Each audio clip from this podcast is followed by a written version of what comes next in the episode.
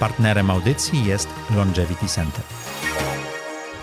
Cześć, witajcie w kolejnym odcinku serii Zaprojektuj swoje zdrowie. Partnerem tego odcinka jest Longevity Center. Co dwa tygodnie, w poniedziałki, rozmawiamy o tym, jak dobrze dbać o nasze zdrowie i jak inteligentnie podchodzić do tematów zdrowotnych. A gościem dzisiejszego odcinka jest dr Dariusz Sołdacki. Ty jesteś immunologiem. Witam, tak, tak, jestem immunologiem. Czyli zajmujesz się y, systemem odpornościowym. Dokładnie. Jedną z najważniejszych rzeczy, szczególnie po pandemii, to jedną z najważniejszych rzeczy, na którą teraz zwracamy Zresztą uwagę. zawsze była najważniejsza, nie tylko Ale teraz po pandemii. wszyscy, wszyscy, wszyscy się doktoryzowali, żeśmy tak wrażenie z tematu. Jak w medycynie, to już immunologii teraz wszyscy coś wiedzą. Coś wiedzą, tak? Już, już rozumiemy, jak te białka i RNA i tak dalej, już jesteśmy, ale, ale, ale nie o tym. Mhm. Chciałem ciebie zapytać, czym jest odporność? Znaczy generalnie no, odporność układ odpornościowy ma walczyć z wrogami, a nie walczyć z nami. To jest tak e, najprostsza definicja układu odpornościowego, czyli mhm. powinna być jak złoty środek, jak w życiu. Generalnie powinno to być tak, że walczymy z wszystkim obcym, co nam może zagrażać, wirusami, grzybami, bakteriami, natomiast nie powinniśmy się aktywować nadmiernie, żeby nie atakować swojego organizmu. Ale to się zdarza. No niestety. Chorobą cywilizacyjną są właśnie choroby odpornościowe, alergie i To już jest tą drugą stronę właśnie, czyli za mocno. Za mocno odpowiadamy na coś, co nie powinniśmy, mhm. czyli takie pyłki, które nie powinny w ogóle nas interesować, naszego układu immunologicznego, no to reagujemy tak, jakby to był wróg. Wielki. M- mówisz do alergika.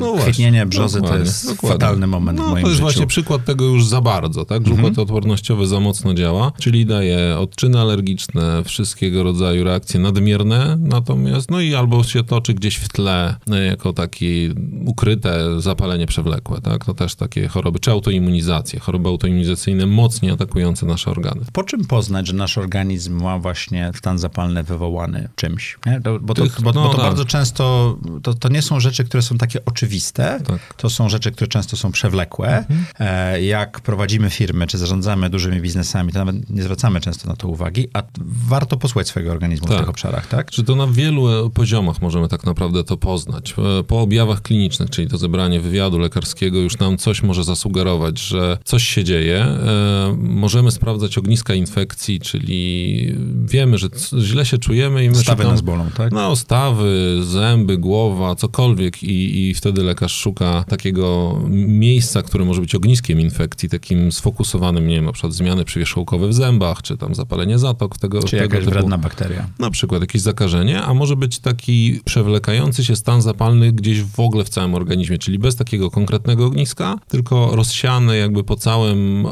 organizmie, że my czujemy się gorzej, nawet nie wiemy, że to jest gorzej, do momentu, gdy nie poczujemy się lepiej i nie mamy skali porównawczej. To, to takie, e, do tego już wykrywamy innych metod, no chociażby badania z krwi, takie bardzo podstawowe chyba. Znowu wszyscy znając się na medycynie, czyli nasi wszyscy słuchacze wiedzą, że to jest coś takiego jak CRP, OB, słyszeli, czy tam morfologię sobie robią, widzą, że coś tam jest nie tak. Podstawowe badania, no ale można też oczywiście wejść bardziej e, dokładnie w badania w stanu zapalnego i jak to się przekłada na nasze funkcjonowanie. A, a kiedy warto na to zwrócić uwagę i właśnie takie badania zrobić?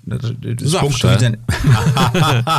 Zawsze tak naprawdę, zawsze. E, generalnie... Czyli jak robimy nasze rutynowe, cykliczne badania, zakładam, że je robicie, to wtedy warto te wskaźniki to mieć. najczęściej się robi te podstawowe, tak? Czyli ktoś wykonuje proteinogram, mam nadzieję, chociaż też nie zawsze, ale powinien być wykonywany proteinogram, morfologię i właśnie CRP, no to takie badania tak zwane okresowe. Ale to nam pokazuje taki obraz mniej, nie, nie aż tak dokładny, jak my byśmy chcieli, tak? Że wiemy, że na pewno nie ma toczącego się procesu zapalnego. Dokładniejsze badania, no to już wymagają dokładnie lepszego sprzętu, bardziej precyzyjnego, nowszych technologii. Jeżeli czujemy, że jesteśmy zdrowi, znaczy nie czujemy się jakoś źle, generalnie te badania okresowe wychodzą nam nieźle, natomiast e, chcemy sprawdzić, czy na pewno wszystko jest ok, to musimy sięgnąć po dokładniejsze badania i wtedy one mogą nam pokazać, że rzeczywiście jeszcze jest coś do poprawy, próbujemy to poprawić i jak się poczujemy lepiej, to dopiero mamy lepszy punkt odniesienia, co jest naszym zdrowiem tak naprawdę. Słuchaj, przepisy wymagają, że kupimy sobie samochód całkiem nowy, to po czterech latach musimy zrobić badanie, potem chyba po dwóch, a mm. potem po jakimś mm. czasie już co roku musimy to robić, tak? I, I, jak nie mamy tych badań, no to mandaty bywają duże i tak dalej. A jak to jest z naszym zdrowiem? Jak często powinniśmy takie podstawowe rzeczy sprawdzać? Zależy od naszego wieku, zależy okay. od takiego chronologicznego wieku, bo jakby mówimy o różnych wiekach, tym też biologicznym. Ale ten chronologiczny, bo to łatwiej tak, wszystkim dokładnie. mierzyć. Czyli ile mamy lat, to też zależy, jakie jesteśmy płci, jaki mamy wywiad chorobowy w rodzinie chociażby, czyli wiemy, że musimy zwrócić uwagę na jakiś rodzaj zmian chorobowych w naszym Bo organizmie. ojciec, bo, dziadek, matka, babka. Coś tam słyszymy z opowieści rodzinnych i to, to, to jest indywidualizowane już w tym momencie, czyli są oczywiście standardy WHO, które mówią, jak często każdy powinien mieć badania USG, rentgen A, klatki a tak standard doktora Dariusza to? Standard, jak często? Jak, jak, jak zalecasz znajomym Jeżeli to jest młoda, zdrowa osoba, w sensie 20-30 lat? dokładnie, to myślę, że raz na rok, raz na dwa lata to jest już niezła Po częstotliwość. 40? No to przynajmniej raz na rok. Okej, a Powin... patrząc na mnie po 50? Też raz na rok, jeżeli jesteś zdrowy, tak Okej. naprawdę. Jeżeli nie, nie, nie wykryto do tej pory u ciebie żadnej choroby, to myślę, że już to, że co miesiąc ktoś ma robić sobie badania przesada. regularne, to już jest przesada, bo to nie jest tak, że jeżeli robimy co tydzień czy co miesiąc badania, to na pewno wykryjemy coś, bo zaraz no, wykryjemy szybciej niż jak będziemy robili interwały co rok. Natomiast jak raz w roku e, ktoś zrobi taki przegląd startowy i nic nie wykryje, to kontrola co rok jest najczęściej standardem. Czasami co pół jak zachęcić ludzi, żeby chcieli robić badania? Bo większość z nas albo nie ma czasu, albo co gorsza, wynik tego badania. no, Ja nie chcę dowiedzieć się, że jestem chory. Wolę być zdrowy, tak, tak? Myślę, że trzeba się zastanowić nad tym, nad czym nam najbardziej zależy, tak? No bo jeżeli nam zależy na tym, żeby być zdrowym, żyć długo i w formie, no to powinniśmy ten priorytet Mhm. przesunąć wyżej, tak? Jeżeli to, co wspomniałeś o samochodach, tak? Jeżeli nam zależy, żeby mieć sprawny samochód i to jest najważniejsze w życiu dla nas, my możemy umrzeć, no to okej, to można sobie ten To jest nasz priorytet... wybór.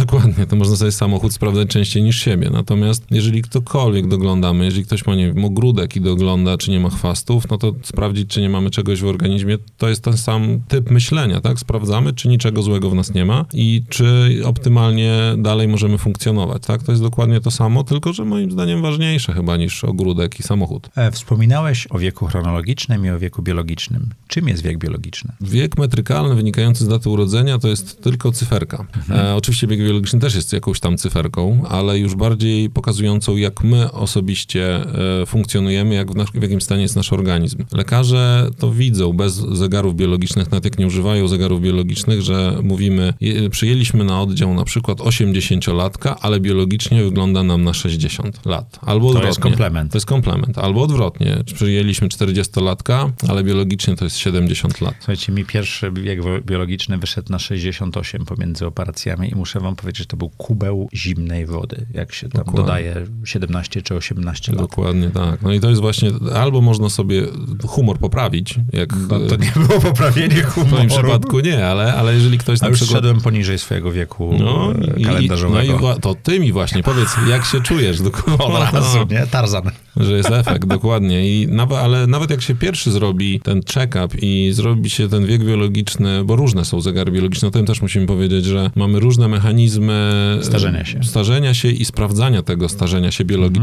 Różne elementy e, naszego zdrowia możemy sprawdzać zegarami biologicznymi i one pokazują nam troszkę różne e, e, cyfry. To nie jest tak, że użyjemy dowolnego zegara biologicznego, takiego narzędzia, I które to już jest wynik. i to jest zawsze ten sam wynik? Nie. One będą się trochę różniły. Jeszcze nie ma takiego konsensusu światowego, który zegar jest najlepszy i jedyny powinien być używany. Wiemy, że ten bardziej nam pokaże gospodarkę hormonalną i stany zapalne, ten bardziej na przykład, nie wiem, zegar biologiczny koncentrując się na naszych zdolnościach kognitywnych, poznawczych. Jeżeli wszystko mamy zdrowe, ale nasza głowa jednak jest starsza, no to wiemy, gdzie jest fokus do koncentracji, gdzie poprawiać, nad czym się skupić. No i... i, i A to, to jest ciekawe. Ja ostatnio się dowiedziałem właśnie a propos badań kognitywnych, żeby podtrzymać rozwój kognitywny, to najlepiej na przykład uczyć się nowego języka. To Niekoniecznie jest- rozwiązywać krzyżówki, Tak, bo to jest tak, powtarzanie, tak, tak, tylko Mhm. właśnie budować nowe ścieżki w mózgu. Tak, ale krzyżówki to jest raczej używanie, stymulowanie swojego hipokampa i pamięci, czyli utrzymywanie pamięci. Ale jeżeli chodzi o poznawanie nowych rzeczy, kojarzenie faktów, no to język, tak jak wspomniałeś, gra na instrumentach,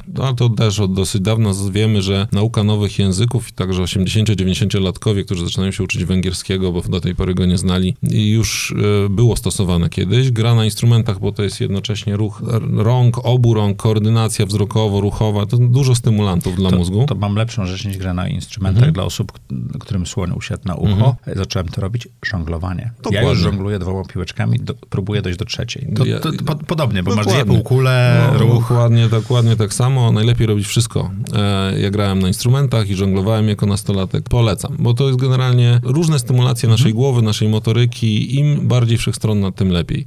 E, są oczywiście zwalidowane już takie metody, że możemy i e, rozwiązując różne problemy, takie łamigłówki równolegle jeszcze na przykład musi ruchowo jakoś zaangażować nasze mięśnie, żeby te sensory, bo tak naprawdę to nie jest tylko mięśnie i ruch i stawy. Jeżeli my się ruszamy, to nasz mózg dostaje bardzo dużo e, informacji z receptorów, mechanoreceptorów, napięcia skóry, mięśni, czucie głębokie. Jak tego nie używamy siedząc, na przykład przed komputerem czy przy biurku, no to w ogóle nie ma tych bodź- bodźcowania tej części, a mózg potrzebuje wszystkiego. Ciekawe badania są o węchu chociażby, te same prawie e, ścieżki, które idą przez opuszkę węchową, docierają chociażby do tego hipokampa wspomnianego i odnośnie pamięci, więc można węchowo i badać, i stymulować węchem pamięć i, e, no i w ogóle funkcję ośrodkowego układu nerwowego, co w covid widzimy, tak, że brak węchu i zaburzenia kognitywne, takie tam tak zwana mgła mózgowa też obserwujemy. Więc to wszystko jest ze sobą powiązane i wzrok, i słuch, i motoryka, wszystko powinniśmy stymulować, żeby odmładzać swój umysł. A czy nasz organizm immunologicznie też się e, starzeje, że Tak. system zaczyna działać? Cały organizm się e, starzeje, tak. Ale w sensie, że ten system obrony przestanie albo działa źle, albo się rozregulowuje, to też jest część wieku Tak, biologicznego. tak, tak. W sektorze w ogóle badającym procesy starzenia, e, my lekarze jesteśmy podzieleni na specjalności. Tej wiedzy jest tak dużo, że e, Leonardo da Vinci by sobie nie poradził, że wszystko wie i wszystko robi, natomiast e, ten podział zaczyna być już na tyle wyraźny, że zaczynamy mieć spotkania interdyscyplinarne, żeby omawiać wszystko razem, ale też każdy ze specjalistów też starzenie analizuje, czyli immunolog analizuje procesy starzenia. Wiemy, że z wiekiem chociażby na przykład zanika grasica. Na wieku kilkunastu lat mamy ją największą, o wieku 81 trzecią tej objętości. Tam się trenują nasze limfocyty, komórki odpornościowe. Przesuwa się raczej w kierunku pamięci tego, co już poznaliśmy immunologicznie kiedyś, czyli te zakażenia, które krążyły wokół nas, jak byliśmy młodsi. Czyli komórek jest mniej, ale są sprawniejsze. One są inne. One są inne. One są bardziej pamiętające to, co było kiedyś, ale już gorzej rozpoznajemy nowe. Osoba starsza słabiej walczy z nowymi, z nowo poznanymi e, patogenami i oczywiście to też jest już prace nad tym trwają, żeby to odwracać, żeby spowalniać proces, żeby odmładzać układ immunologiczny. Jest koncepcji bardzo dużo, są produkty już wprowadzane coraz liczniejsze, żeby ten układ immunologiczny był jak najdłużej też młody. Także w każdym układzie, dosłownie w każdym, i w skórze, i w mózgu, w oczach, wszędzie jest proces starzenia, który możemy zbadać na jakim jest etapie i próbować to zatrzymać lub nawet odwracać. Czy możemy zrobić coś, co będzie trenowało nasz układ odpornościowy? Tak, ale to nigdy nie możemy tego traktować oddzielnie, że na przykład teraz trenuję tylko układ odpornościowy, teraz tylko mózg. Okej. Bo jeżeli nawet trenujemy ten mózg, o czym już trochę powiedzieliśmy, to możemy nawiązać, że nigdy układ immunologiczny nie jest oderwany, żaden układ nie jest od siebie oderwany, układ immunologiczny od mózgu. Zarówno mózgiem jesteśmy w stanie sterować układem immunologicznym i odwrotnie. Układ immunologiczny wysyła sygnały do środkowego układu nerwowego, mamy problem, inaczej zarządzaj zasobami. Układ immunologiczny powoduje zmiany w układzie nerwowym, depresja na przykład jest stanem zapalnym w mózgu. Wszystkie choroby takie mm, zaburzeń kognitywnych, choroba Alzheimera na przykład, też jest zapaleniem tak naprawdę w mózgu, więc znowu układ immunologiczny, jakaś jego część za to odpowiada, więc to jest wszystko ze sobą powiązane. Czyli jak dbamy o siebie całościowo, kompleksowo, to dbamy o układ immunologiczny, nerwowy, krążenia, wszystko. To jak możemy tą odporność poprawić? Na pewno zdrowo żyjąc, czyli a prawidłowo się odżywiając, wysypiając, to już jest układ odpornościowy. I co ciekawe, do mnie do im, jako immunologa trafiają już pacjenci, a my nie chcemy jakby, e, żeby byli... Że ktoś- klientów. No w ogóle, nawet medycyna tak naprawdę y, mało się koncentrowała do tej pory na tym, chociaż o tym mówiliśmy. Najlepiej jest zapobiegać niż leczyć. To każdy zna to hasło. Tylko w medycynie się już leczy. Najczęściej. Więc żeby nie doprowadzić do choroby, no to dbamy o siebie wcześniej. Ale jeżeli już ktoś doprowadzi do częstych na przykład infekcji, no tak zaczyna częściej chorować, to pamiętajmy, że te niedobory odporności, którymi się zawodowo zajmuję też, jako immunolog, to jest prawie 500 chorób opisanych aktualnie w tym Mhm. momencie i to co trzy miesiące ich jest więcej. Są opisywane nowe i nowe i nowe, ale one są rzadkie lub ultra rzadkie. Natomiast bardzo często trafiają e, osoby, które mają częstsze infekcje i to wynika z ich stylu życia. Czyli Czyli organizm Nie ma energii ma do walki. system, e, Tak. który działa, ale Tak. ten system jest...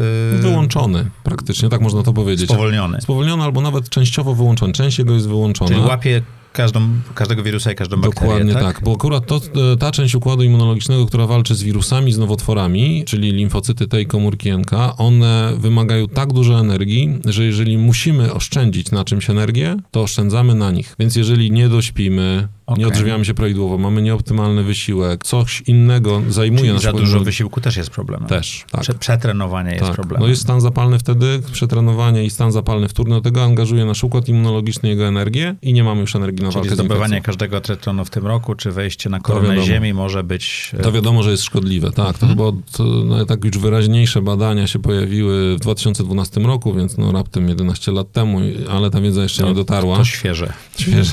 Nie dotarła bardzo jeszcze do wszystkich i wszyscy, co nagle postanawiają, załóżmy po tym 40 kultowym roku życia, wezmę się za Kupię siebie sobie Ferrari i wejdę na Mount Everest. i zacznę biegać maratony albo Tak. triatlony, dokładnie, to to owocuje tym, że mamy dużo osób w przewlekłym stanie zapalnym. Przebiegnięcie maratonu to jest Ale to wynikającym nie z choroby, Nie, tylko z nie. samo... Z biegu. e, Z wysiłku. Z wysiłku. Tak, z wysiłku. Zbadano maratończyków, że po takim pełnym maratonie e, stężenia cytokin zapalnych są porównywalne do grypy lub COVID. Mniej więcej. Czyli generujemy sobie taki... To maratończyków, którzy biegają Zawodowo. Zawodowo. Tak, tak, tak, tak. No bo to jest jednak, no, jak kiedyś ktoś podsumował, żadne zwierzę na tej ziemi nie jest stworzone do ciągłego biegu. My tylko gonimy lub uciekamy, e, czyli interwałowo. To jest ok. I to wiadomo, że ten intensywny, interwałowy wysiłek jest zdrowy. E, weźmy pod uwagę tereny, z których pochodzą ludzie, gdzie e, jest więcej otwartej przestrzeni, są zaadaptowani do biegania na dłuższe dystanse. E, I wyższa, I wyższa też... i, o, no, e, wyższa, powie, tak, nad poziomem morza. Czyli wysokość mniej tlenu. Dokładnie, mniej tlenu. Mamy tam więcej e, długodystansowych biegaczy, ale to też nie znaczy, że maratończycy najlepsi na świecie z tych terenów, gdzie są zaadoptowani, że dla nich jest to zdrowe, bo na nich też robiono badanie absolutnie e, długodystansowe biegi nie. Jeżeli mamy ten magiczny 40, ale niekoniecznie, mamy ten moment, w którym chcemy zacząć się ruszać, to lepiej pójść na spacer najpierw. Dokładnie. A nie jest- 30 kilometrów, tak? Byłeś u mnie w gabinecie, bo to są moje zalecenia. Najpierw zaczynamy spacerować, I powoli, powoli Tak, dodajemy. Później Nie, nie, przyspieszamy kroku i zwalniamy, czyli interwałowe marsze, a później możemy jakiś trucht dołączyć, ale trucht z marszem to jest najzdrowsze. Nasze stawy dostają mniejsze obciążenie niż przy biegu, przecież te uderzenia Mhm. to też są mikrourazy i to też się kumuluje. Jak ta ilość kroków marszu versus biegu, no to ten bieg nie jest no, fizjologiczny. To ja wracam do tego mojego pytania o, o to, jak podnieść aktywność naszego systemu immunologicznego z wiekiem. Pierwsze to jest ruch, Mhm. ale rozsądny, tak? Dokładnie. Drugie mówiłeś, że to jest również to, co jemy, jak jemy, kiedy Tak, jemy, tak? tak, tak. Czyli d- na co zwrócić uwagę w diecie? Pewnie wszyscy już słyszeli o tym jakichś takich popularnych hasłach, że jelita to jest nasz drugi mózg, że jest taki, są Jest takie bardzo ważne, dokładnie, temat, tak. o mikrobiomie i tak dalej. No i rzeczywiście, no, jako immunolog muszę znowu powiedzieć, że tam układ immunologiczny jest potężny w jelitach. Ten układ związany ze błoną śluzową MALT czy GALT, bo różne skróty towarzyszący błonie śluzowej przewodu pokarmowego, są liczne publikacje mówiące, że nawet skład mikrobiomu, konkretnie jedna, bakteria, jeżeli nam znika, to wiemy, że aktywacja układu immunologicznego, komórek dendrytycznych, limfocytów i wszystkich zaangażowanych w proces odpowiedzi na przykład w płucach przeciwko infekcji wirusem zajmującym drogi oddechowe jest zaburzona, jeżeli nie mamy dobrej stymulacji Czyli w jelicie grubym brakuje nam, czy tam cienkim brakuje nam jakiejś bakterii, bakterii X, dobrej, to już jest która wydziela prawdopodobnie jakieś e, toksyny przy okazji, ale one nie są dla nas toksynami, tylko coś pobudzają. To, To co, coś są powoduje. fragme- fragmenty bakterii, dokładnie. Tak, coś powodują dokładnie. Mhm. to płuca nam potrafią... To cały nasz układ immunologiczny, w tym też w płucach, w skórze i wszędzie indziej, układ immunologiczny jest za wolno reagujący. Czyli, Czyli- musimy utrzymać w dobrej aktywacji, ale nie za mocnej, żeby nie mieć za do taki, zapalenia. Taki nawias zrobię. Czyli w tych badaniach, o których ty mówisz, to raz na jakiś czas, niekoniecznie raz do roku, warto też sprawdzić swój biom. Tak, dokładnie. Czyli e, próbkę kału, zobaczyć, co Dokładnie, w niej tam dokładnie. mieszka, Mhm. tak? Też są inne oczywiście parametry sprawdzające, czy jest jednocześnie toczący się proces zapalny w jelitach. Mhm. Możemy sprawdzić nietolerancje pokarmowe, możemy sprawdzić, czy jest zapalenie jelita i są na to parametry, które możemy i z krwi, i, i badaniem kału sprawdzić. Co wpływa bardzo drastycznie na biom, na te bakterie w naszej diecie? Na, na co zwrócić uwagę? Cukier, tłuszcz, inne rzeczy, alkohol? To czy alkohol, alkohol na pewno nie ma mm, dowodu na korzystne działanie alkoholu. Były próby, Nie ma dowodu na korzystne działanie alkoholu. no nie bardzo, były Jest takie... dużo dowodów na niekorzystne działanie. To akurat jest dużo. Natomiast korzystne były jakieś prze, przebłyski takie, że konkretnie ileś gramów alkoholu czystego w przeliczeniu na mężczyzna może na dobę wypijać, wtedy to przedłuża życie czy kobieta trochę mniej, ale to później się okazało, że absolutnie z innych czynników czynników wynikało, że jakaś grupa, która miała zupełnie inne zachowania zdrowotne, żywieniowe, żyła dłużej, a przy okazji skracała sobie trochę życie tym alkoholem, ale... Czyli alkohol aż tak bardzo im nie przeszkadzał. O. No dokładnie, bardziej tak bym to analizował. I mhm. e, nie udowodniono tak naprawdę, że daje jakieś korzyści. Na pewno powoduje deprywację snu. To, to nam się może wydawać, że lampka wina e, wieczorem może nam poprawić, e, uspokoić nas i nas lepiej Ona wypoczniemy. odurza. Tak, ale na pewno wiemy, że gorzej śpimy. Są fazy snu zaburzone i my się gorzej regenerujemy po tej lampce wina, nawet takiej pół lampki wina. Tak, tak. Sen REM, gdzie, gdzieś tutaj jest moja ta sen REM i głęboki sen Wszystko jest pozaburzone. Zaburzone, dokładnie, to dokładnie. A to też jest ważne, ważne, że chociażby już ty wiesz, że masz fazy snu, jakie masz fazy snu, ile ich jest i wiesz, że ten sen nie tylko zegarkiem mierzysz, tylko jak on wygląda i to już jest a też... Czasami to... mam długi sen, który był słaby, a czasami mam krótki sen, który, który ma 98% recovery i ja tak, tak siedzę i mówię, wow, skąd to się wzięło. Dokładne tak? badania na komandosach sprowadzane było, jak potrafi nasz sen być elastyczny. Czyli jeżeli jesteśmy bardzo, bardzo przemęczeni, to było właśnie, no wydaje mi się, że Navy Seals byli badani z takich przeciążeniowych, wymrożeni, wymęczeni i później analiza snu, to jak normalnie człowiek ma taki cykl średnio około półtorej godziny, ten cykl wszystkich mhm. faz przechodzi. I potrzebuje kilka cyklów Dokładnie, przejść. kilka cyklów, no to e, oni mieli tak naprawdę co 15-20 minut cykl. Wow. I że tak intensywnie, intensywnie, że krótszy sen, intensywniejszy, absolutnie głęboki sen, który miał ich, oczywiście to było tylko chwilowe regeneracje, nie można tak na dłuższą metę wymęczać się, a później liczyć, że się zregenerujemy w trybie szybszym. Mamy takie elastyczność tego snu, ale no, musimy o to też zadbać. Takie proste rzeczy, jak na przykład to, że nas światło budzi, czy to, że mhm. mamy hałas. Ja miałem pacjentkę z nawracającymi infekcjami wirusowymi, gdzie w badaniach wyszło, że jest zdrowa immunologicznie, w sensie nie ma defektu genetycznego i tak dalej, ale budził ją kot trzykrotnie w ciągu nocy i miała deprywację snu i przez to miała nawrotowe infekcje wirusowe. Także takie podstawowe rzeczy czasami trzeba zoptymalizować. Ale co do snu, ja kiedyś czytałem taką książkę, która powiedzmy, że wtedy się wydawała naukowa, teraz wiemy, że jest pseudonaukowa, czyli Dlaczego śpimy. To było 3-4 lata temu i nauczyłem się, że trzeba spać. Mhm. I znacząco zmieniło jakość mojego życia. Tak wydawało się zacząłem... oczy, oczywista rzecz, że trzeba spać, ale jednak Nie, trzeba... bo ja się budzę bardzo wcześnie mhm. i, i, jedyną metodą mojej regulacji snu na przykład jest, ja muszę się odpowiednio szybko położyć i jak się mhm. położę za późno, to i tak się obudzę o tej mojej tam przed szóstą kilkanaście mhm. minut, tak? I kropka, co, co, by, co by się nie stało. No to trzeba się zastanowić, czy kogut jest potrzebny w domu. Nie, nie potrzeba, nie potrzeba. Ojciec chodzi, klapie klapkami, tak? Więc to, to już wystarczy wszystkich budzi. Substytut za koguta. Ja uważam, że z perspektywy mojej przemiany, to sen był tym, tym, tą pierwszą rzeczą, którą naprawiłem. Właśnie wyeliminowanie jedzenia tuż przed snem, wyeliminowanie mm. alkoholu wieczorem mm. i odpowiednie rzeczy i to zadziałało. Nie mam kota, także nie miałem tego problemu, mam alergię I, i na zaznaczmy, sierść. że e, możemy to wszystko monitorować i coraz lepsze są sprzęty, e, i, które mogą nam pokazać, jak to wygląda. Oczywiście wiemy o tych e, podstawowych, większość z nas wie o tych zegarkach monitorujących mm -hmm. tego typu rzeczy. No ty masz klasyczny zegarek, nie tak. Dzisiaj, dzisiaj klasyczny, tak. Natomiast steruję często zegarkiem i nie tylko.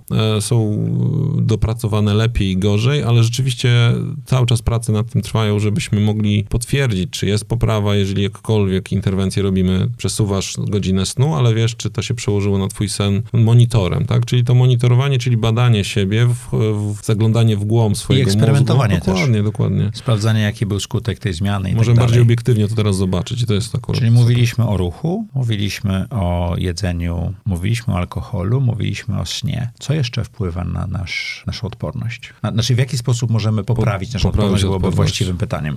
Z takich interwencji już bardziej medycznych to szczepienia chociażby. Mhm. No jednak, zwłaszcza na, przeciwko niektórym patogenom. Pozdrawiamy wszystkich antyszczepionkowców. Dokładnie, że jednak te szczepionki, które e, są tworzone na bardzo zagrażające życiu mhm. E, choroby, no to też nam zabezpieczają e, zdrowie, ale też czasami jest tak, że mamy przeciążeniowy okres, zaczynamy sobie o siebie dbać i możemy dać taki trigger, tak, dla układu immunologicznego szczepionką, która jest na przykład zalecana w wieku 65, 65 lat wcześniej i zaczynamy lepiej walczyć z infekcjami, tak, czyli taka medyczna interwencja na układ immunologiczny to są też szczepienia, ale przede wszystkim optymalizacja, to naprawdę widzimy i to w badaniach takich już czynnościowych układu immunologicznego, gdzie możemy sprawdzić pobrane limfocyty z naszego organizmu, z, z, z krwi, e, możemy w laboratorium stymulować różnymi mocnymi stymulantami wariantami, jak wiem, znany gronkowiec złocisty, inne antygeny i widzimy, czy one reagują, czy nie. I nawet robiąc takie badania czynnościowe, widzimy, że interwencja w postaci optymalizacji snu, wysiłku, diety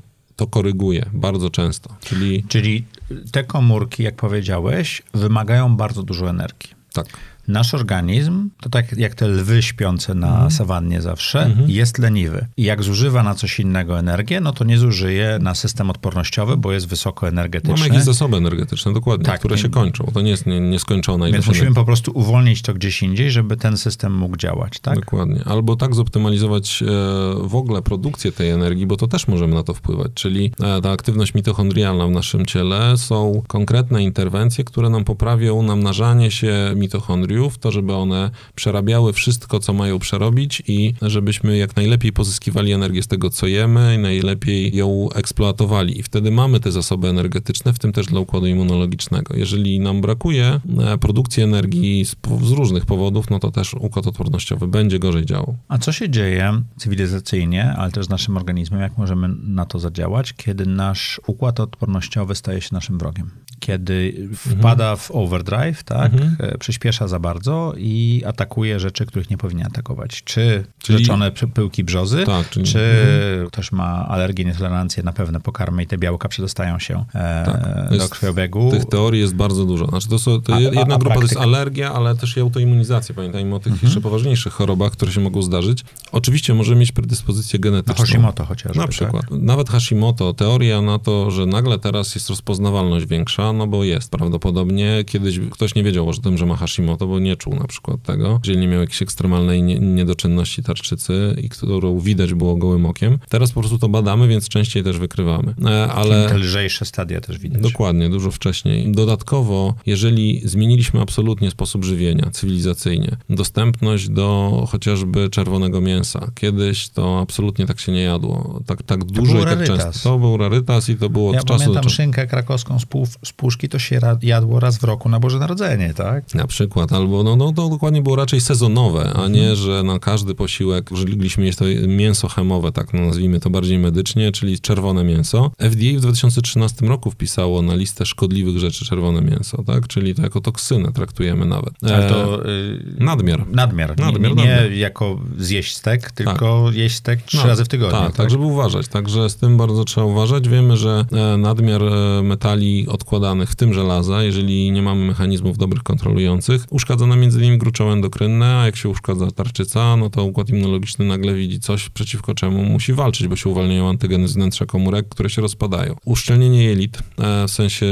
właśnie nie, niepowodowanie stanów zapalnych drażniącymi substancjami, czy drażniącymi nas, jeżeli mamy predyspozycję do odpowiedzi alergicznej przeciwko jakiemuś alergenowi i generalnie dobre odżywianie kostków jelitowych, ruch znowu pobudza nam perystaltykę, żeby tam nie zalegało nic nam w przewodzie pokarmowym, żeby to wszystko Czyli funkcjonowało dużo błonnika. błonnik, ruch i to wszystko e, dostosowane, to też już jest jakby zapobieganie alergiom i zapobieganie autoimmunizacjom. Nie generowanie mikrourazów nawet, no bo jeżeli robimy urazy jakiejkolwiek tkanki, no to część z tych komórek, które są zgniecione, niedotlenione, rozpadną się i uwolnią się na zewnątrz antygeny z tego narządu. A wtedy, jeżeli jeszcze jakiś wirus nas spotka, który wystymuluje nasz układ odpornościowy, a on szukając wroga spotka o, komórki serca na przykład, tak? To, co się dzieje A, w zapaleniu mięśnia sercowego po grypie czyli organizm walcząc z grypą na przykład. Trafia na uszkodzoną komórkę serca, y, widzi kawałek RNA, Lub kopiuje innych tam y, białek y, wewnątrzkomórkowych. czegoś, ka- kawałka i mówi, to jest wróg. To może być wróg, też zaatakuje, na przykład. I wtedy, jeżeli nie mamy prawidłowego kontrolowania, żeby własnych tkanek nie atakować, a znowu to, czy atakujemy własne, czy nie, to między innymi w grasicy się szkolą limfocyty, na co atakować, na co nie. Te limfocyty T pomocnicze. Ale jak mamy infekcję wirusową, to jest obrzęk tkanek, w tym grasicy i taka jedna linia autoagresywnych komórek może się wydostać i zaatakować nasze antygeny, albo rzeczywiście nie są prezentowane w szkoleniu tych limfocytów te antygeny, bo one są wewnątrzkomórkowo, a nie na powierzchni komórek, więc wtedy to jest niespotykane dla układu immunologicznego wcześniej, a jak się komórka rozpadnie, to nagle pokazuje swoje wnętrze, które może być zaatakowane później przez układ odpornościowy. To jest jedna z teorii tworzenia się autoimmunizacji. To jak możemy tak praktycznie, e, zwracając uwagę na to, jak żyjemy, śpimy, jemy i tak dalej, płynąć, bo już rozmawialiśmy o tym, jak mhm. odmłodzić, pobudzić nasz e, układ odpornościowy, a jak mu dać szansę nie pójścia w ten overdrive. Czy mamy na to wpływ, czy jeszcze nie wiemy? Znaczy, mamy wpływ e, chociażby tym, gdzie żyjemy, jak żyjemy, czy komunikujemy się z potencjalnie zakażonymi ludźmi w mhm. okresie infekcyjnym. To już jest nasze, to już są nasze wybory, na to mamy wpływ. Czy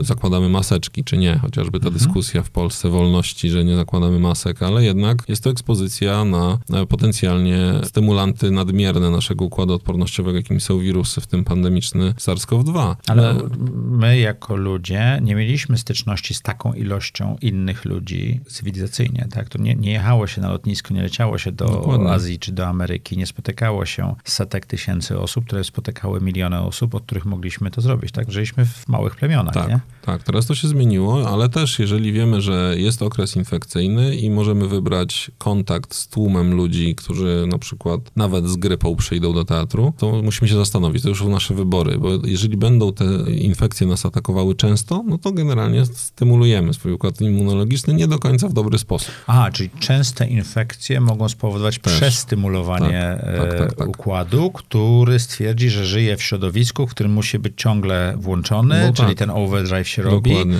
Też, okay. dlatego jak dyskutujemy o na przykład szczepionkach i mówimy, że o, to jest nadmierne stymulowanie układu odpornościowego szczepionkami, to ile razy się szczepimy na cokolwiek w życiu versus ile razy wciągamy codziennie powietrze z zakażeniem. Więc tutaj e, na pewno częściej się stymulujemy środowiskowo niż szczepionkowo, to na bank. I, i to nad tym musimy popracować, jeżeli tylko się da oczywiście, bo czasami no nie jesteśmy w stanie, jeżeli ktoś ma taką, taki charakter życia, pracy, że... Ja mam bliźnięta, które są w zerówce, to no, dokładnie. Nie, nie ma szansy nie zachorować. Dokładnie, więc te, ale to też, to też na przykład, my mieliśmy taką zasadę, e, chociażby pracując w klinice, że lekarz ma leczyć pacjentów, ma pomagać pacjentom, a nie chorować razem z nimi. Czyli jeżeli wiedzieliśmy, że coś jest, jest jakaś choroba zakaźna, potencjalnie zakaźna, to my się od razu zabezpieczaliśmy maskami, rękawiczkami, żeby żeby kolejnym, nie zarazić. Tak, żeby kolejnym pacjentom pomagać, a nie być na łóżku obok tego pacjenta, który nas właśnie zaraził. nie zarazić tych osób. No albo innych nie zarażać, dokładnie. Ale to, to, to tak samo w domu. Jeżeli mamy nawet małe dzieci, które na pewno nam przyniosą nowe wytłumaczenie kilkuletniemu dziecku, nie oblizuj zabawek w przedszkolu, jest trudne. To jest długa negocjacja może być prowadzona. Nieskuteczna. Nieskuteczna najczęściej. No ale jeżeli wiemy, że przynosi dziecko i oczywiście, że dbamy o swoje dziecko, pomagamy, ale też założenie na przykład maseczki w domu, jak dziecko kaszle nam w twarz, nie musimy dziecku zakładać, czy mycie częstsze rąk, to już jest dbanie o ten, żeby nie było tego overdrive'u i nie chorować z każdą infekcją przedszkolną, aczkolwiek to jest rzeczywiście częste, my to widzimy, że nagle rodzice małych dzieci przychodzą i mówią, o chyba mnie dobór odporności, bo zacząłem często, częściej chorować. I pytanie... To nie wynika z nieodporności, tylko właśnie tego środowiska. Jedno z moich pierwszych pytań jest tak, czy dziecko poszło do szkoły lub przedszkola? No tak, ale jaki to ma związek? To ja choruję, nie dziecko. No ale dziecko przynosi, no tak, rzeczywiście. I tak czasami nam nie styka w głowie, że to jest zmiana środowiska. Nagle wymienia, nawet to nie są choroby, nawet wymiana flory między rodzinami, bo jedna rodzina ma jakiś mikrobiom, a druga ma inny mikrobiom i nagle wypuszcza się przedstawiciela jednej rodziny, która się spotyka z małym przedstawicielem drugiej rodziny, oni się wymieniają mikrobiomem i tak właśnie zaczynamy mieć mikrobiom wszystkich rodzin z grupy przedszkolnej, tak, powoli. Mhm. No i to też nasz układ immunologiczny przez jakiś czas ten adaptacyjny. Zajmuje mu to chwilę. Tak, i on trochę jest pobudzony tym rozpoznawaniem, czy to wróg, czy nie wróg, i jesteśmy tacy troszkę rozbici, częściej chorujący. To też jest taki proces. Jest też, a propos dzieci i tych, tych rodzin, które się wymieniają, jest też taka rzecz, że wychowujemy dzieci coraz bardziej higienicznie, tak, mhm. że te mydła antybakteryjne i tak dalej, i tak dalej, albo powinniśmy wychowywać dzieci, wiesz, niech idą do piaskownicy i wcinają ten piasek. Jaka jest prawda? Jest teoria higieny, czyli e, nadmiernej higieny.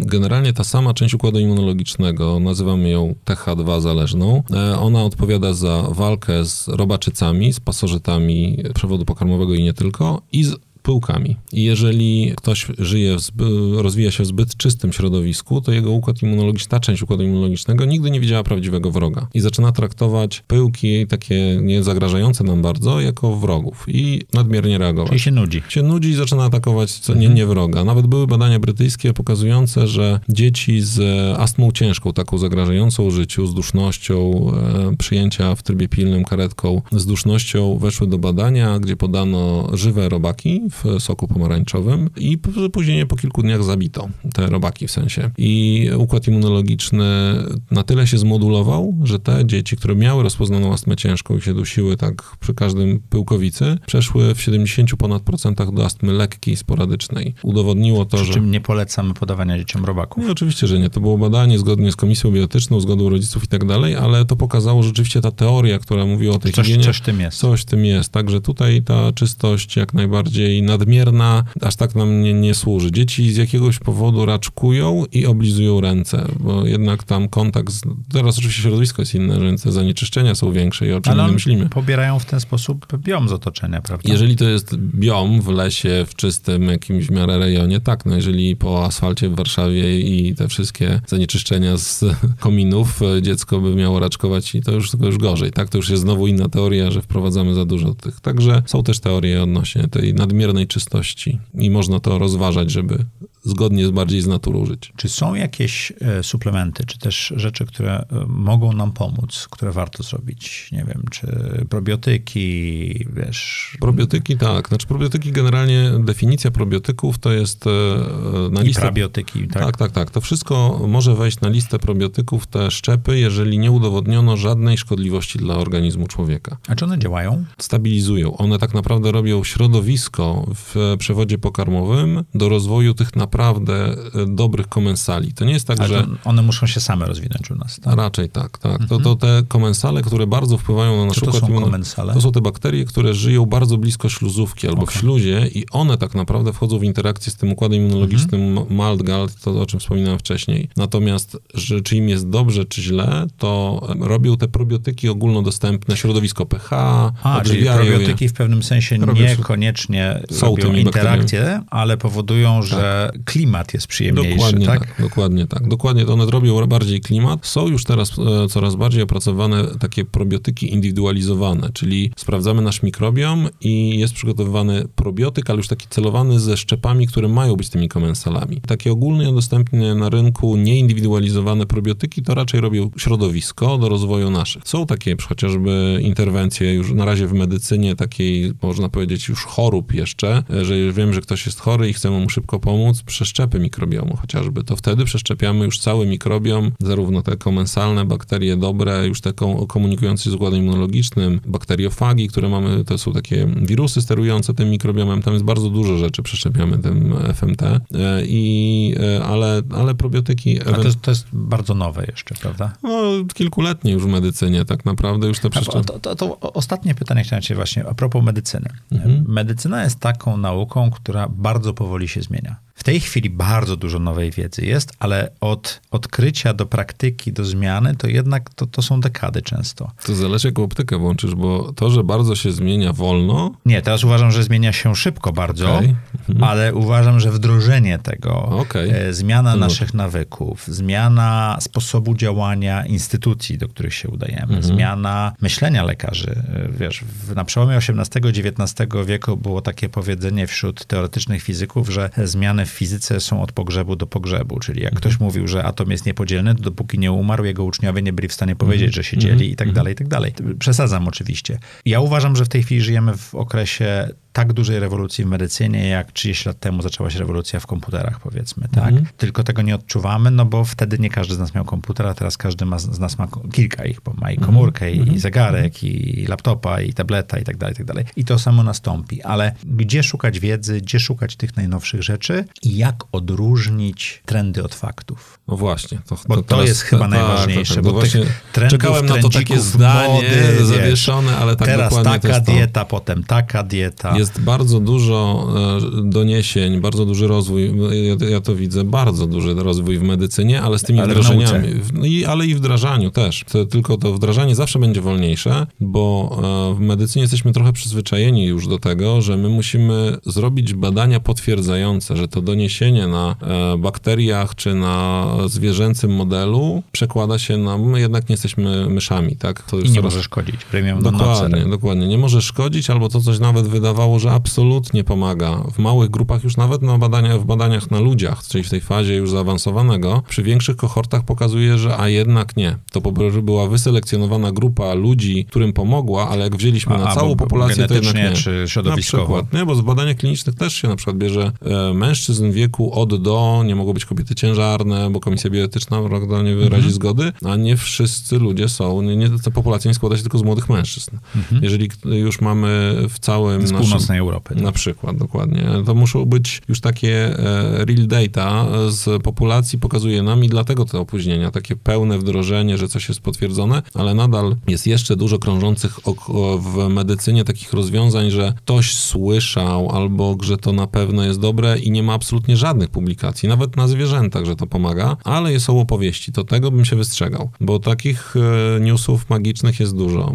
E, sprawdzone jednak takie umocowane merytorycznie w publikacjach, nawet na modelach zwierzęcych i wstępne na przykład obserwacje na grupach ludzi większych lub mniejszych, już daje nam większe poczucie bezpieczeństwa, że rzeczywiście warto się temu przyjrzeć, tej interwencji, posłuchać specjalistów, którzy za nas to robią, bo tak naprawdę mhm. możemy sami się stać specjalistami, albo założyć, że jeżeli ktoś, załóżmy, czyta 20 lat codziennie medycynę pod różnym kątem, to jak przeczyta nawet tą samą publikację, co my, to troszkę wyłapie inne rzeczy niż my, jeżeli nie jesteśmy w tej dziedzinie ekspertami. Także bym raczej się opierał na takich sprawdzonych rzeczach. Nowatorskich, ale sprawdzonych. Słuchajcie, ja mógłbym tutaj jeszcze ze dwie godziny, ale myślę, że jest jakaś pojemność odcinka, którą zapełniliśmy. Mhm.